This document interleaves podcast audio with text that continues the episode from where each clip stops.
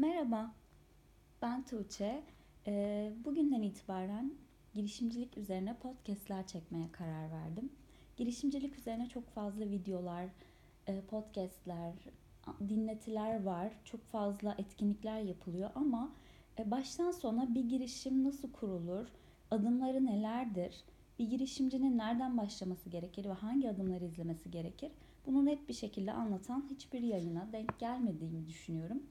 Varsa da ben bilmiyorum. Bu yüzden de e, başka insanlar için yol gösterici olması adına okuduğum kitaptan bölümlerle ve kendi tecrübelerimle bunu aktarmak istiyorum.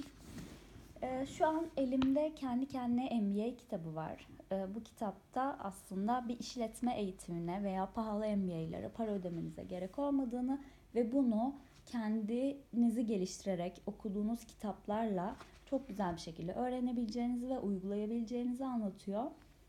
Ee, ben de bu kitapta şu bölümü okuyorum. Her işletmenin 5 bölümü isimli e, chapter'dayım. Burada bir girişimin maddelerinden bahsediyor. Bir şirketin e, gerçekten tekrarlanabilir bir işletme olması için onun bir değeri olan bir şey yaratması gerekiyor. Bir kalem de yaratıyorsanız kalemin de yarattığı değer yazı yazmasıdır değeri olan bir şey yaratmanız ve onu dağıtmanız gerekir öncelikle. Bu değerin üretimi için insanların bu değeri istemesi veya buna ihtiyaç duyması gerekir. Bu maddeyi şöyle de söyleyebiliriz. Ürettiğiniz şeye ihtiyacı olan ve bu değeri isteyen insanların olması gerekir. Üçüncü madde bu değerin fiyatı insanlar tarafından karşılanabilir bir düzeyde olması gerekir. Örneğin bir kalem üretiyorsanız ürettiğiniz kalemin tasarımına, yazısına ve maliyetinize bakarak buna insanların ne kadar para verebileceğini e, düş- hesaplamanız gerekir. Üretilen değer satın alanın ihtiyaçlarını ve beklentilerini karşılamalıdır. Yine kalem örneğinden gidecek olursak, e, kalemden beklentim sadece yazı yazması da olabilir. Tutma yerinin yumuşak olması ve elimi acıtmaması olabilir. E, renklerinin çeşitli olması olabilir bu sizin hedef kitlenizin beklentilerine ve e, yaratmak istediğiniz değere göre değişir. Üretilen değer işletmeye yeterli gelir sağlamalıdır ki işveren için faaliyetini sürdürmek anlamlı olsun.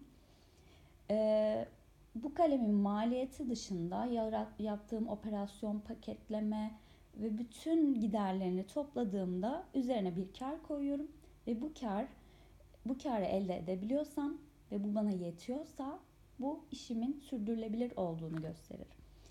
Eğer e, bireysel girişimci ya da milyar dolarlık bir marka olmanız fark etmez. Bu faktörlerden herhangi birine çıkarırsanız geriye bir işletme değil, hobi yapmış olursunuz. Hobi kalır. İlgi çekmeyen bir girişim fiyaskodur diyor kitabın yazarı e, Kaufman. Yarattığınız, e, yarattığı değeri satmayan bir girişim, kar amacı gütmeyen bir kuruluştur. İlgi çekmeyen bir girişim fiyaskodur. Başkaları için e, değer yaratmayan bir girişim hobiden ibarettir. Vaat ettiği değeri müşteriye sağlamayan bir girişim girişimci sahtekardır diyor. Ee, sahtekar olmamak için gerçekten de e, ürününüzün e, vaat ettiğiniz şekilde çalışıyor ve müşterinizin beklentisini karşılıyor olması gerek. Kitaba devam ettiğimde özü itibariyle her işletme esas olarak bir değerine karışan karşılıklı bağımlı 5 süreçten oluşur diyor. Bu süreçler ise değer yaratımı, pazarlama, satış, değer sağlama ve finansmış. Değer yaratımından bahsedecek olursak insanların neye ihtiyaç duyduğunu veya ne istediğini keşfetme ve ardından bunu yaratma. Pazarlama dediğimiz şey yarattığınız değer için dikkat çekme ve talep oluşturma satış potansiyel müşterilere ödeme yapacak müşteriler haline getirme, değer sağlama ise vaat ettiğiniz değeri müşteriye verme ve memnun kaldıklarından emin olmak demek. Finansa gelecek olursak işletmenizin devam etmesi ve harcadığınız emeğin karşılığını almanızı sağlayacak kadar para getirmek demekmiş.